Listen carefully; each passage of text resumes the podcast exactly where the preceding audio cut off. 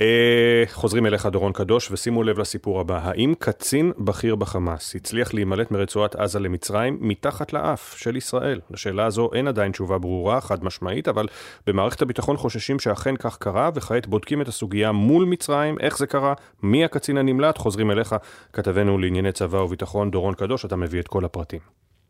כן, אפי, שוב שלום. אז תראה, אין הרבה עזתים שמצליחים לצאת בימים אלה מהרצועה. האפשרות היחידה שעומדת לרשותם היא כמובן דרך מעבר רפיח למצרים, אבל כדי לעשות את זה נדרש אישור מיוחד, והוא ניתן רק במקרים הומניטריים מיוחדים, כמו צורך בטיפול רפואי שאין אותו ברצועה, או לעיתים אזרחים אה, שמחזיקים באזרחות זרה.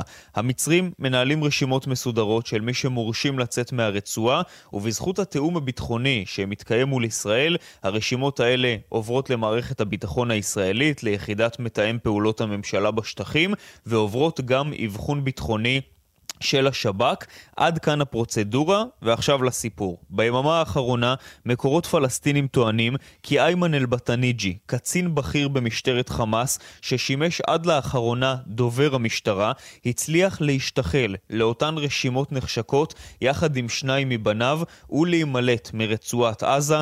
במערכת הביטחון אפי הופתעו לגלות על כך אתמול, וכעת מבצעים בדיקות האם בטניג'י אכן נמלט באופן הזה באישור למעשה לשטח מצרים. והמקרה הזה, דורון, הוא לא הראשון שמתפרסם בתקופה האחרונה, היו עוד דמויות שקשורות לחמאס שהצליחו להימלט מעזה.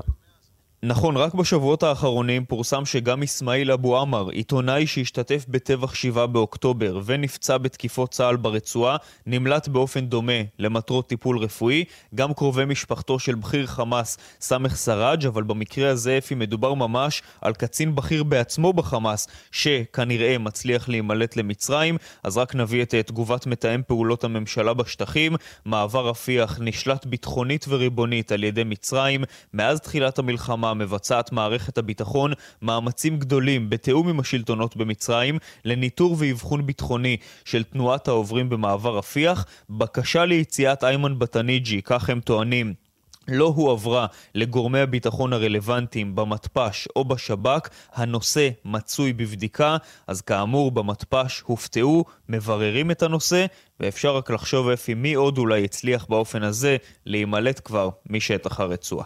תודה דורון.